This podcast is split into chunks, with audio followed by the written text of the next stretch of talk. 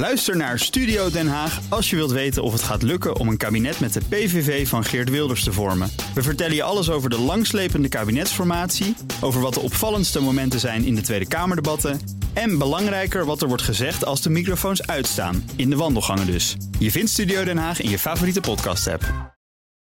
Dit is de Oekraïne Ochtend Update. Mijn naam is Geert-Jan Haan. En ik ben Bernard Hammelburg. We praten hierbij over de laatste ontwikkelingen in Oekraïne. En de gevolgen voor en de reacties van de buitenwereld. Je vindt deze podcast in je favoriete podcast-app. We gaan uh, praten over uh, de toestand in en om Oekraïne. Uh, afweergeschud op daken in Moskou. Er is een corruptieschandaal in Kiev gaande, waardoor de ministers worden ontslagen. En ja, Erdogan wil eigenlijk niet dat Zweden bij de NAVO komt. Nou, allemaal nieuws wat we bespreken met uh, onze buitenlandcommentator Bernard Hamburg en Europa-verslaggever Geert-Jan Haan. Mannen, goedemorgen. Goedemorgen.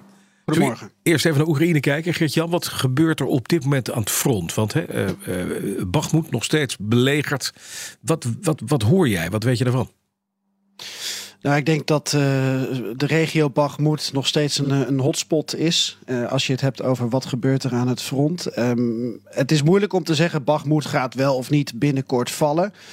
Wat je merkt is dat Oekraïne vooral probeert om alle communicatielijnen en um, logistieke lijnen open te houden. En te voorkomen dat Russische troepen of Wagner hè, van het privéleger van Prigozhin dat die dus inderdaad ervoor kunnen zorgen dat uh, de Oekraïnse troepen die daar zijn van de buitenwereld worden afgesneden. En het daardoor onmogelijk wordt gemaakt om Bakhmut verder te verdedigen.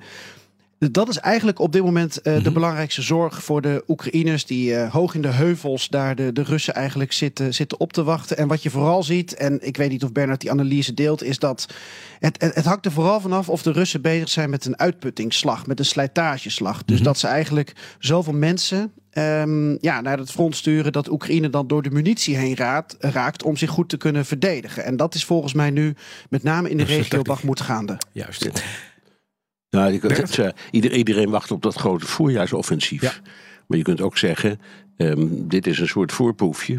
Uh, en ik denk ook dat de Russen willen laten zien dat we niet net moeten doen alsof er even niks gebeurt. Ja. Dus de, de, het opvoeren van de druk voorafgaande aan zo'n voorjaarsoffensief is strategisch waarschijnlijk uh, helemaal niet dom. Dat is best een slim idee. Hm. Man, even naar dat corruptieschandaal in Oekraïne, in Kiev. Wat, wat is daar gebeurd, Geert-Jan? Er is een uh, onderminister uh, in het uh, ja, kabinet van Zelensky. Die is op heterdaad uh, betrapt voor het aannemen van steekpenningen. een aanzienlijk bedrag. En die is er ook die is gearresteerd en die is er vervolgens ook uitgegooid. Um, nou, en nu zie je dus alle voorpagina's in Oekraïne eigenlijk al sinds uh, uh, gisteren um, ja, eigenlijk het over niks anders hebben dan over dat corruptieschandaal. Het gaat veel meer over dat corruptieschandaal dan over de oorlog. En dat vond ik wel sowieso opvallend eigenlijk om, uh, om waar te nemen. Ja, heeft dit ook nog impact in Brussel? Even jou met de Europa-verslaggeversbril op. Want we weten ja, dat wordt in ieder geval, gezien werd als een van de meest corrupte landen van Europa. Hè? Het, het wordt in ieder geval vandaag besproken, heb ja. ik uh, begrepen. Mm -hmm. uh, omdat er een, de, ehm, de tweede man, hoe zeg je dat in het, in het Nederlands? De voorzitter van de Tweede Kamer, maar dan de, de vicevoorzitter van de Oekraïnse Tweede Kamer, mm -hmm. van de Rada. Die komt langs in Brussel. Nou, en de, die heeft ook te maken met de voortgang in de corruptiebestrijding. En die wordt ook wel het vuur aan de schenen nagelegd. Maar het, het is een beetje dubbel hoe je ernaar kan kijken. Want als je dus ehm, hoogwaardigheidsbekleders ja, op heterdaad betrapt of um, ja, erachter komt dat ze corrupt zijn, dan kun je zeggen het is een succes, want je komt erachter dat ze corrupt zijn ja. en je pakt ze. Aan de andere, andere kant kun je zeggen ja, er is dus corruptie. Um, dus je wilt met de wortel en de stok uitroeien, uh, maar tegelijkertijd is elk moment weer een, slechte, uh, een slecht PR-moment. Uh, laten we zo zeggen, gaat het goed genoeg? Nee. Gaat het beter? Ja. Ik denk dat dat op dit moment de lijn is van de Oekraïnse corruptiebestrijding. Okay. Er was, viel mij één opmerking op van Zelensky, heel nadrukkelijk.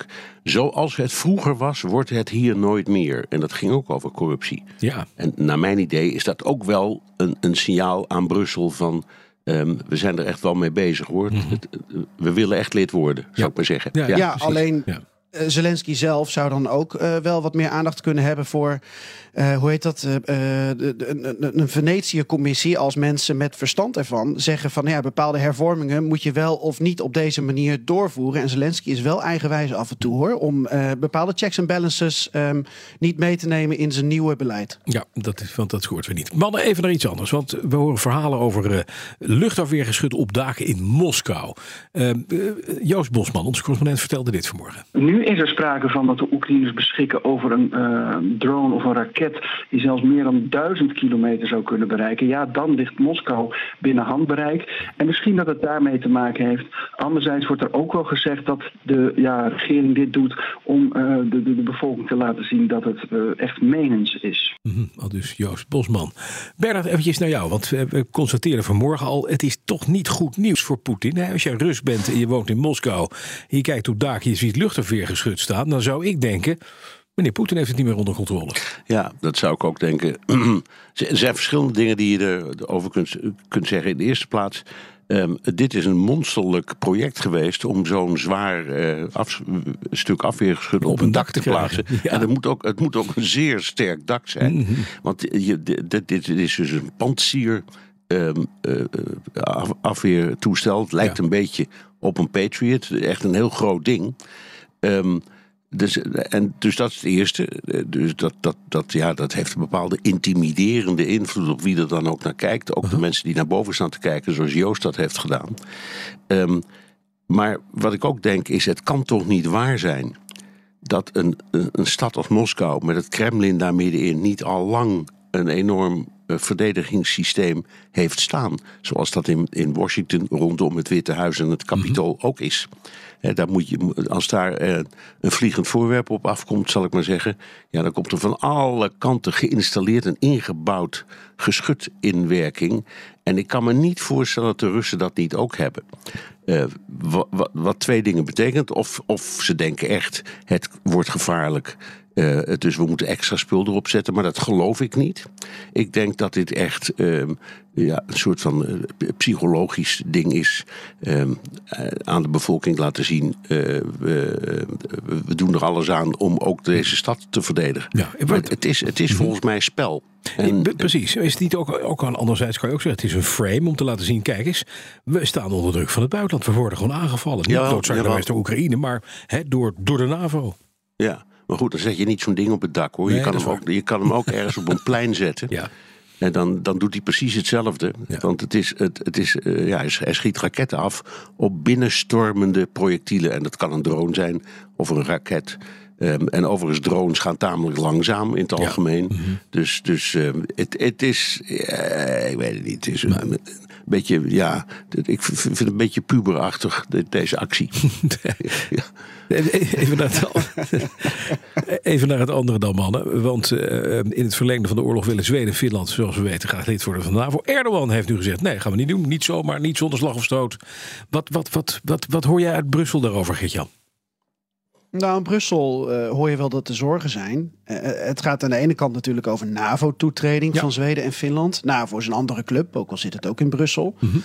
Maar aan de andere kant, Zweden is uh, sinds januari, 1 januari, voorzitter van de EU. Heeft ook net een nieuwe regering vol onervaren politici. Ja. Waarvan je zou kunnen zeggen, nou, had dit nou gedeescaleerd in plaats van dat je Erdogan munitie geeft. Ik denk niet dat je dit alleen kan ophangen aan één iemand die een Koran uh, verbrandt.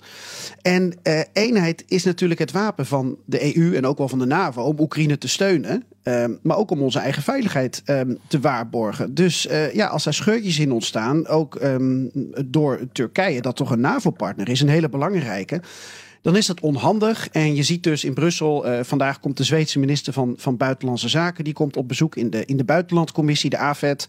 Morgen de Zweedse minister van Defensie. En ja, Brussel is wel degelijk geïnteresseerd en bezorgd. Uh, ook al hebben ze natuurlijk verder er niet heel veel over te zeggen. Nee, natuurlijk. Nee. Bernard, even vanuit het NAVO-perspectief. Ja, nou, um, ik, het zou voor de NAVO heel vervelend zijn als het niet doorging. Ja.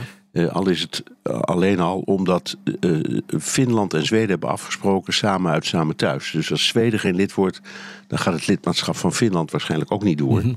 Dat zou heel onaangenaam zijn. ik denk dat er iets heel anders speelt en dat is de datum van, 24, van 14 mei. Want dan zijn er verkiezingen in Turkije voor het presidentschap. Mhm. En ik denk dat dit gewoon onderdeel uitmaakt van de verkiezingscampagne van Erdogan. Er zijn, ondanks het feit dat veel op oppositieleden monddood worden gemaakt, wat verwijst dan ook, to- er toch een paar die in de peilingen behoorlijk scoren en die het Erdogan, althans op papier, redelijk moeilijk kunnen maken. Dus ik denk dat hij zijn tanden laat zien, maar dat dat ook moet worden gezien tegen de achtergrond van de binnenlandse politiek. Die, die, die verkiezingen heeft hij vervroegd. Ze zouden aanvankelijk in juni zijn. Ze zijn nu in mei. Ehm, en dat heeft ja, met verschillende factoren te maken. Onder andere het systeem. eh, hoe vaak je mag worden ge- en herkozen. Dat is volgens de nieuwe grondwet die hij er doorheen heeft gedrukt. Twee keer. Dit zou dan volgens die nieuwe grondwet, hij was er natuurlijk al voor de tweede keer worden, maar het is in het berekenen van de lengte van de termijn handiger om het zo vroeg mogelijk te houden. Dus dat is, dat is meer een, een, een electoraal technisch ding. Ja. Maar ik denk dat we, we kijken naar de verkiezingscampagne van Erdogan. Duidelijk, dank jullie wel. Maar Bernard, Ja. bij, bij Turkije zie je het nog aankomen. En straks in Brussel, dan krijg je nog Orbán en Hongarije die weer met een nieuwe Mm, stunt komen. Want die komen altijd last minute met een stunt. Ja, dat is, waar. dat is waar. Never dull moment. Dankjewel. Bert Hammelburg, buitenlandcommentator. En Geert-Jan Haan, Europa-verslaggever. Ook Bas van Werven vind je in de BNR-app. Ja, je kunt live naar mij en Iwan luisteren tijdens de ochtendspits. Je krijgt een melding van Breaking News. En niet alleen onze podcast Ochtendnieuws, maar alle BNR-podcasts vind je in de app. Download nu de gratis BNR-app en blijf scherp.